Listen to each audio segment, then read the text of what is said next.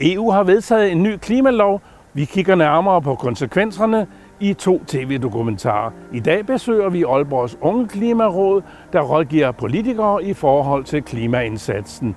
Og vi skal på en utraditionel klimabyvandring i Malaga, men allerførst så kigger vi lige på, hvad er det egentlig for noget EU's nye klimalov? I år 2015 skrev 196 lande under på FN's store klimaaftale i Paris. Sammen satte landene et mål. Undgå, at klodens temperatur stiger mere end 2 grader. Landene forpligtede sig til at dele deres nationale klimahandlingsplaner og fortælle, hvor meget de vil reducere deres udledninger af drivhusgasser. Men det er frivilligt, om de faktisk gør det. På baggrund heraf har EU i 2021 vedtaget den nye klimalov.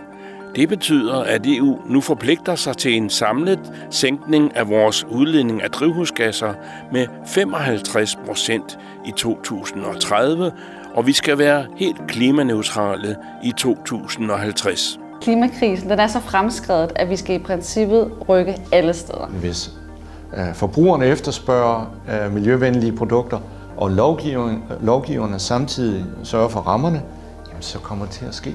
De skal bare have tid til det. Man, man er kommet alt for sent i gang. Altså, det her det er noget, der er mange, der har sagt, vi skulle gå i gang med før. Og derfor haster det også mere. Det, der jo egentlig for mig at se er EU's vigtigste rolle, det er at være en global ledende rolle i forhold til Kina og USA. EU er så stærk en samlet enhed, at vi kan godt gå i front og så vise de andre vejen. Vi bliver nødt til at kigge på klimadagsordenen internationalt, og det er også derfor, det er så vigtigt, at vi har det her internationale samarbejde. Øh, og lige præcis EU er fantastisk til at, øh, øh, til at løfte klimadagsordenen. Det Danmark, vi har i dag, er mere rent end det Danmark, vi havde for en generation siden. Jamen, de unge står jo i kø for at sige, at vi skal gøre noget mere, så der er også et folkeligt pres, og det er meget bedre, end det kom op fra og ned. Så det er bedre, at det gror nedfra og op. Man må hver især gribe i egen barm, øh, og det kan man jo gøre derhjemme. Sorterer man, sorterer man ordentligt. Køber man mindre, eller køber man mere?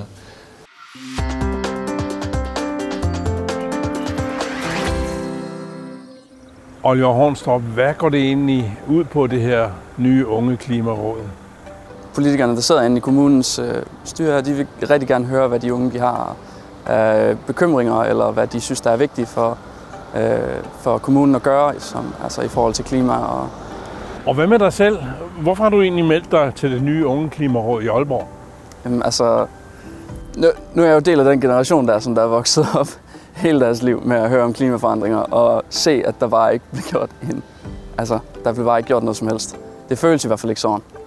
Øhm, og så til sidst så fandt jeg så ud af, at der var ved at blive startet det her ungeklimaråd, og det lød egentlig meget interessant og også meget studierelevant i forhold til min uddannelse og, og så videre. Og hvilke konkrete øh, klimaråd har du så tænkt dig, at du vil gerne øh, anbefale politikerne at gennemføre? Altså nu har vi indtil de første på møder her, så har det været meget oplæring i, hvordan kommunen den ligesom fungerer, og hvad, hvad kommunen har magt i forhold til at, at kunne gøre ved det her. Øhm, og nogle af de forslag, vi har snakket meget om, det er sådan noget som skyggepriser og øh, lavbundsområder, eller hvad hedder det, repurposing af, af landbrugsområder til lavbundsområder, ja. øhm, øh, som der alligevel ikke bliver brugt til landbrug. Øhm, så prøv at få omrokeret lidt i det. Og Hvad med selve bybilledet Aalborg by? Er den grøn nok, eller kan du også se nogle forbedringsmuligheder her? Altså, jeg synes, Aalborg er en okay grøn by. I forhold til, at det er en stor by. Øhm, men der er noget, vi snakkede om, det var øh, sådan noget som naturparker i Aalborg. Fordi den nye øh, park, der er kommet hernede ved, øh, ved Nytorv, det er, jo, øh, det er jo designeret som en naturpark. Selvom der står en, en 10 træer, så, ellers så er det bare fliser og beton. Øh, så der havde vi lidt et, et ønske om, at det skulle blive lidt mere natur, når det alligevel var øh, designeret som det. Er du idealist? Vil du gerne have, at øh, vi går over til grøn energi alle sammen? Altså, jeg vil ikke sige, at jeg er idealist. Jeg er lidt mere realist ja. på det punkt, at nu har jeg også været på ingeniøruddannelse, og jeg er lidt mere altså, bundet til realisme. Men man bliver sgu nødt til at håbe, gør man det? Aalborg Unge Klimaråd er jo kun rådgivende. Ja. Ja. Altså, øh, tror du bare, det er sådan en narsut, eller kan I virkelig det... Få lov til at bestemme noget? Til Eller? at, til at starte med, så var jeg meget nervøs for, at det bare var et, altså et politisk stunt. Fordi det, det kunne det jo godt sagtens have været. Men indtil videre, så virker det som om, vi faktisk får altså en del at sige i forhold til den her øh, kli- klimalovgivning. Så har I, øh, har I haft fat i nogle politikere? Kender du nogen, eller hvad? Øhm, Hvordan påvirker I Åh, dem? Hvornår var det? Jeg tror, det er den 3. december. Der skal vi en snak med øh, dem, der sidder i, øh, i kommunen lige nu. Og så præsentere vores forslag. Altså, I får et foretræde fra byrådet? Ja. Og, Ja og vi har hørt en række politikere om, hvad de siger om ideen bag Aalborgs nye unge klimaråd. Jeg synes, det er en fantastisk idé med sådan et unge klimaråd. Altså, jeg tror på, at, øh, at det kan give noget mere folkelig opbakning øh, til klimadagsordenen. Øhm, at man øh, har flere, der har mulighed for at engagere sig øh, i klimadagsordenen, sige, hvad, hvad de mener, og, og komme med gode idéer. Og vi har brug for, at man selv tager ejerskab for den grønne omstilling. Hvad kan man selv gøre i sin egen husholdning øh, for, at, øh, for at blive øh, klimaneutrale, øh, for at få mere cirkulær økonomi, genanvende og genbruge mere. Og der tror jeg sådan noget som et unge klimaråd, øh, det kan være med til at give den der opbakning, øh, og så få de gode idéer på bordet, hvad det er, vi kan gøre.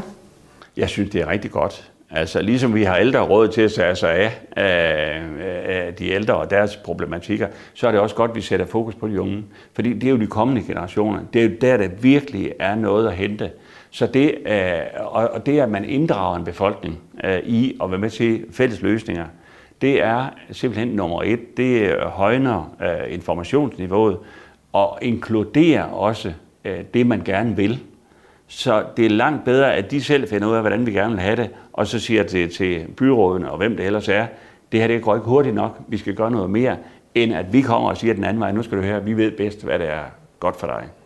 Øh, I et demokrati, som vores, der skal det gro nedefra. Hvis vi vil omstille os i en grøn retning, så kræver det, at man har ejerskab øh, for klimadagsordenen. Og det er også derfor, vi siger, at vores klimapolitik den skal være markedsdrevet.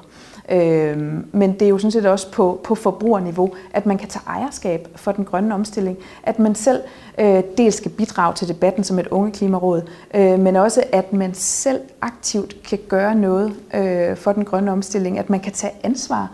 Øhm, at man har mulighed for at, at købe øh, forbrug mere klimavenligt. Det er sådan noget, som der i dag er, er ret svært. Øh, altså, hvad klimaaftryk har det, at man gør det frem for det? Øh, sådan noget tror jeg godt, vi kan være langt bedre til at få synliggjort, så man selv kan tage et ansvar for den grønne omstilling. Fordi det tror jeg, det er det langt mest effektive til at komme i mål. Med far for at lyde som en gammel mand nu, så er det lidt muntert at, at, at se mange unge mennesker øh, og deres forhold til klima og miljø. Øh, fordi de er jo gode til at ønske, at vi skal være mere klimabevidste. Men samtidig er der flere og flere unge, der køber en bil og kører til uddannelsesstederne i den, hvilket ikke er særlig klimabevidst. Eller når de holder fester nede i parkerne, så glemmer de at rydde op. Ah, så der er sådan en, øh, der er sådan et misforhold mellem det, som de siger og ønsker, og den måde, de sig selv øh, lever. Og der kunne jeg godt ønske mig, at der var lidt mere realisme.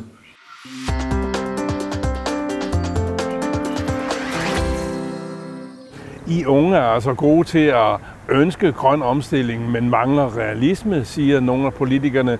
Hvad er din kommentar til det? Altså, det, det, det, ja, jo, altså, jeg vil da sige, det har også noget at gøre med, at vi ikke har foranstaltningerne til det til en vis grænse. Altså, der er noget som offentlig transport her i Aalborg, hvor vi faktisk lige mangler et par kilometer for at kunne komme ind til vores, øh, til vores universitet. Og ude hvor jeg bor, der har vi for eksempel ikke, vi har ikke affaldssortering. Vi har restaffald, og det er det. Så jeg bliver nødt til selv at sortere det og køre det over på gen, eller trække det over på genbrugspladsen, når det er, mine forældre kommer på besøg. Ja. Så det er, jo, det er jo ikke fordi, at man ikke gør noget for den her grønne, grønne omstilling selv. Man prøver jo, hvad man kan. Og jeg spiser det også vegansk, når jeg har muligheden for det, men jeg vil også gerne have nogle af de her, hvad hedder det, nogle af de luksuser, som vi har ja. lige pt. Og hvad med det der med, at øh, unge de kører i biler på, øh, på deres uddannelsessteder? Gør du det, eller gør din, dine kammerater det? I mine 22 år, så har jeg aldrig haft en bil. Jeg har aldrig ejet en bil, men der, jeg tror, jeg kender... Nej, jeg tror faktisk ikke, jeg kender en, der kører hver- hverken på min nye eller min gamle uddannelse. Der var nogen, der havde motorcykel. Det var der. Øh, og jeg havde også selv et elløbehjul, da det var, jeg gik herude på basis. Øh, men altså, ellers så er det jo bare en cykel, og det er ikke svært, fordi forholdene for cykel her i Aalborg er faktisk rimelig gode. Er klimaomstilling den enkeltes problem, eller er det statens problem? Altså, nu så vi jo tilbage i, åh, det kan jeg slet ikke huske, det der COP15 der, tror jeg det var, der blev holdt her i, øh, i Danmark, at det var lidt af en, af en failure øh, at prøve at håndtere det på global plan, selvom det er et globalt problem. Men så havde vi jo sådan noget som C40 med alle øh, de her forskellige lokale hvad hedder det, borgmestre, og sådan, der faktisk fik gjort et fremskridt og fik etableret nogle konkrete planer. Så det, det, det er lidt paradoxalt det der med, at det er et globalt problem, men det er faktisk meget effektivt at løse det på lokal plan. Det er også ligesom om stemningen går imod, at det er også den enkeltes ansvar ja. at, Ja. at bidrage til grøn omstilling. Det, det vil jeg også helt klart sige der. Hvad vil du så bidrage med? Hvis jeg skulle bidrage med noget, så vil det nok være både det at spise mindre kød, fordi kød bare er en kæmpe sviner inden for, inden for klima. Øh, men også bare generelt være bedre til at, altså, når jeg er nede og handle ind, så måske ikke lige købe det billigste, men faktisk kigge efter noget, som der ikke er pakket ind i plast, eller har noget lidt mere klimavenlig indpakning, eller produceret klimavenligt, hvis det faktisk bliver reklameret, reklameret med. Det var endnu et forslag, vi havde i Unge Klimarådet, noget med, at vi skulle have et klimamærke, som så kiggede på en livstids øh, hvad hedder det, cyklusanalyse, og så ud fra det vurderede, hvor grønt det her produkt var. Det er selvfølgelig et uoverskueligt arbejde at skulle gøre det for hver eneste produkt, men i hvert fald gør det ved de største sviner, som f.eks. oksekød. Og så vender vi blikket mod Malaga i Sydspanien. Her laver man byvandringer for at motivere unge og alle beboere til at deltage og bidrage til den grønne omstilling.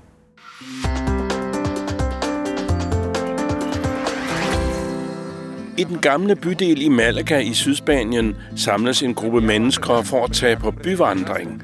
Men hvor de fleste byvandringers deltagere kigger på gamle bygninger og statuer, så er det her klimaet, som er i fokus. I've been working on climate action for the last 13 years, um, you know, making speeches, uh, giving conferences, etc., and training entrepreneurs and policymakers. But I realized that speaking in, in, in terms of you know, abstract terms of, of the climate, it's kind of difficult for people to grasp the importance and how they can be involved in the, in the solution. So we wanted to show really on the ground, in their own city, what they can do, how they can be part of the solution. So this is why we're walking around their own city. It's mostly for residents, also for tourists and, and, and students and everybody, but really uh, seeing their own city from a different perspective, I see they can be part of the solution. Everybody wants to know, you know, how can I, I join the climate action in my own city? Because uh, they don't know. There are different uh, demands, there are different uh, struggles here in Malaga, all related to the right to the city. Some of them have to be had to do with uh, the last uh, natural beaches on, in Malaga that are really in, in danger of, of being used for you know building uh, residential housing, etc. And we want to keep them. This is important for biodiversity, but also protect us from sea level rise, protect us from storms, from you know uh, surges, even hurricanes that are starting to happen in the Mediterranean area. So we, we need to protect our last remaining natural beaches and even de-urbanize the coastal area. So we have natural barriers from protection from, from climate change impacts. Jesus Iglesias er uddannet astronom, men arbejder i dag med langt mere jordnære ting. This is being maintained by citizens, by the local community here. So it was a normal square, but they took over citizens from here, organized civil society in the, in the neighborhood. And they're really, they planted the trees and they're, they're taking care of them, they're rinsing them, etc. So this is what's called citizen-led rewilding. So it's re-greening the city by citizens. And this is important also to protect us from heat waves and, and heat from in the summer from, from climate change, etc., and also to protect us from floods. So at the end of these tours, we're provided with a climate action plan, so things they can do personally and collectively to join climate solutions in their own city. So things like you know, they can buy more local uh, produce, or more local in lo- local shops, uh, in small businesses rather than large companies. They can join urban farms and you know grow their own food at home. Uh, they can also join social movements and demand change from the institutions. Uh, different things that they can do, uh, so they can you know be empowered and not just wait for governments to take action. People that come here from especially Northern Europe, like Denmark, they're more usually aware of these environmental and social issues. So, and they want to be inspired and about things that are being done elsewhere, you know, in foreign countries. Perhaps, you know, take it back home and, and change a few things. So I think this kind of tourism that makes you think twice about, you know, how people are doing things differently in, in different places can inspire action back home as well. So this is what we're betting on. And for the moment it's working. Tourists are interested. Try to be a tourist in your own area. Being, it's, it's called uh, proximity tourism really rediscovering your own city, your own, region with different eyes. For, for example, the, the angle of local ac climate action. That is it's going to reduce, of course, emissions from transport, for, from transportation. It's, it's a big part of the problem with tourism, the long distance travel.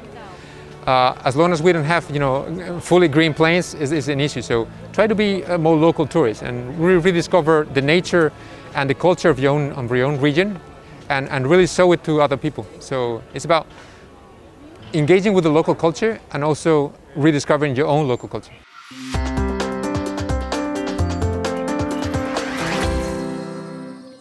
Byvandringer for unge og for folk til selv at lave deres egne parker og engagere sig i klimadebatten. Ja. Kunne man gennemføre noget tilsvarende i Aalborg? Det tror jeg da godt. Altså nu, nu er det jo selvfølgelig to separate lande, men jeg, jeg er da pænt sikker på, at vi, vi kunne gøre noget lignende her.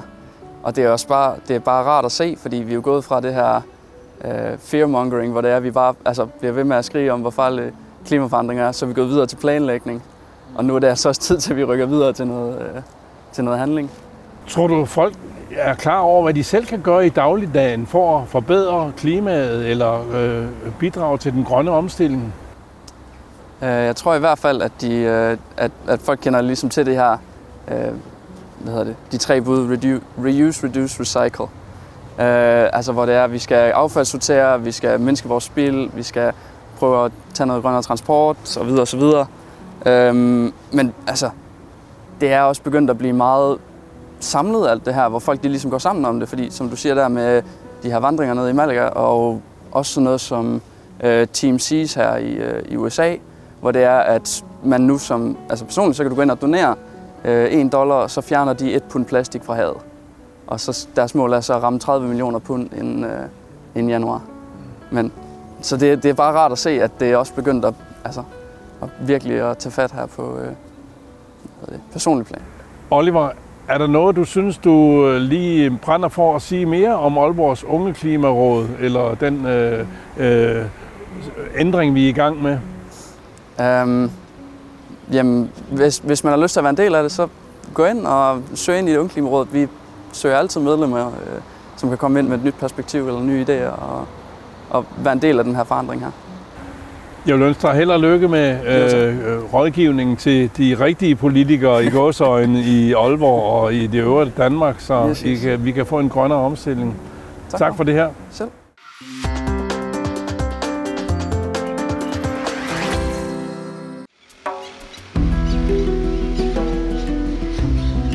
Mens konsekvenser af klimaforandringer indtil videre er minimale i Danmark, ser det anderledes ud i Sydeuropa.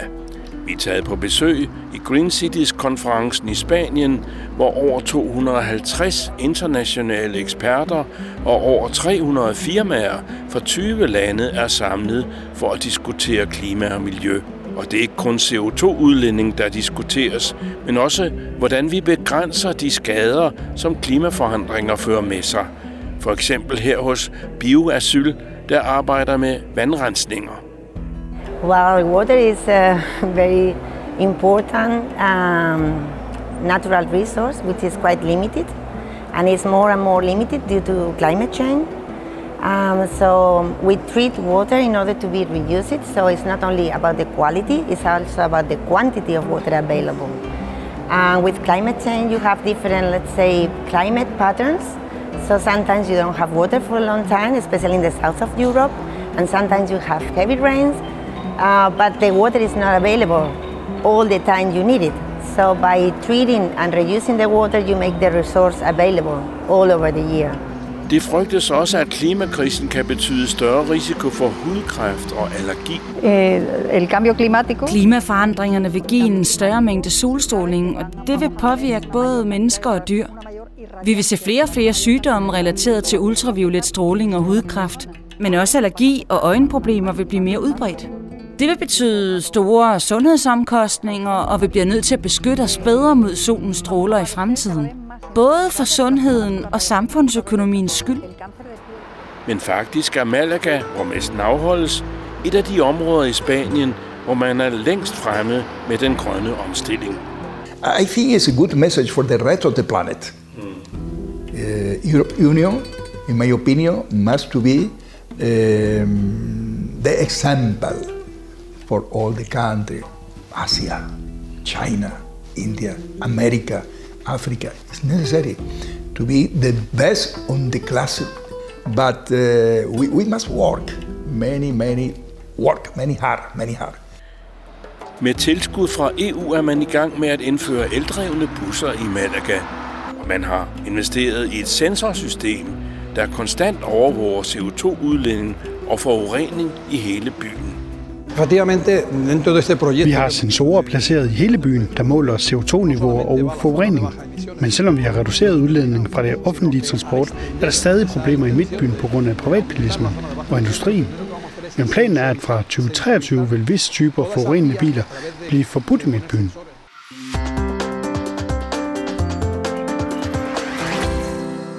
Mange politikere i EU, i de enkelte lande og almindelige mennesker arbejder på at løse klimakrisen. Men er EU's klimamål egentlig realistiske? Øh, nej, det er det desværre ikke. Altså, fordi grundlæggende er EU's øh, klimapolitik lidt ligesom den danske. Det er mere en erhvervspolitik, som handler om at fremme øh, konkurrenceevne, det handler om at fange, øh, øh, fremme vækst, det handler om at skabe arbejdspladser. Øh, det er det samme, som vi ser i klimaloven herhjemme. Det er, hvor man har alle de her ting, der er vigtige, og så kommer klimaet på en syvende plads, selv i klimaloven.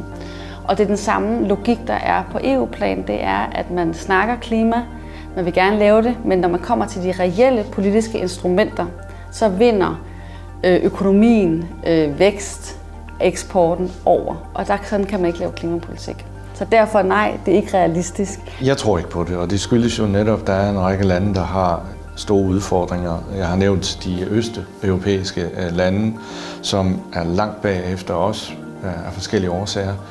Men man skal, man skal også bare tage til øh, sydeuropæiske lande og Frankrig, som kæmper med en enorm statsgæld? Det tror jeg, det er. Øh, men jeg tror, det bliver svært. Øh, og, og det kræver også, at der er nogle sanktioner i forhold til de medlemslande, hvis der måtte være nogle medlemslande, som ikke lever op til, til at reducere. Øh, fordi vi ved jo godt, at klimadagsordenen fylder forskelligt øh, fra land til land. Jeg tror, den begynder at fylde mere og mere. Den fylder rigtig meget øh, i Danmark og i Norden. Øh, men den begynder også at fylde mere, også hvis vi sådan tager, tager blikket ud over Europas grænser. Den begynder også at fylde mere i USA og i Kina. Det er realistisk, og det er målet både for kommissionen og for parlamentet. Jeg tror, det er svært, for at være helt ærlig. Men, men altså, hvis ikke man øh, rækker ud efter stjernerne, så når man jo heller ikke månen. Altså, det er jo sådan, som jeg ser på det. Altså, jeg, jeg er ikke sikker på, at man måske kan nå det. Men igen, der kan jo komme en teknologisk landvinding, vi ikke har set, og lige pludselig, bum, så er vi der. Men med den teknologi, vi har i dag, så kan vi ikke nå det til 2050. Jeg vil ikke sige, at jeg er sikker, for det er der jo ikke, det er der jo ikke nogen politikere, der skal være på noget som helst nogensinde. Men, men, men jeg håber, at, at, øh, og jeg tror også stadigvæk øh, på, at vi kan nå et, øh, et rundt nul i, i 2050. Vi skal have en grønnere dagsorden, og det er det, det hele drejer sig om. Så kan vi slås om detaljerne og om alt muligt andet, men hvis vi vil redde kloden og sørge for, at vores efterkommere har ren vand, ren luft og en jord, der ikke er ødelagt, så den ikke kan dyrkes mere, og sørge for kommende generationer, så skal vi handle nu. Altså, det bliver meget svært, det ved jeg godt. Men hvad er alternativet? Altså, der skulle gerne være en, jordklode til børnebørnene. Så vi skal i gang. Vi har set på byvandringer i Malaga, vi har set på klimakonference i Spanien, vi har besøgt Green Hub, som skal være med til at udvikle grønne virksomheder i Nordjylland, og set på, hvad Unge Klimarådet i Aalborg kan medvirke til. I to tv-dokumentarer har vi behandlet EU's klimalov. Jeg er sikker på, at vi kommer tilbage til emnet. Tak for nu og på gensyn.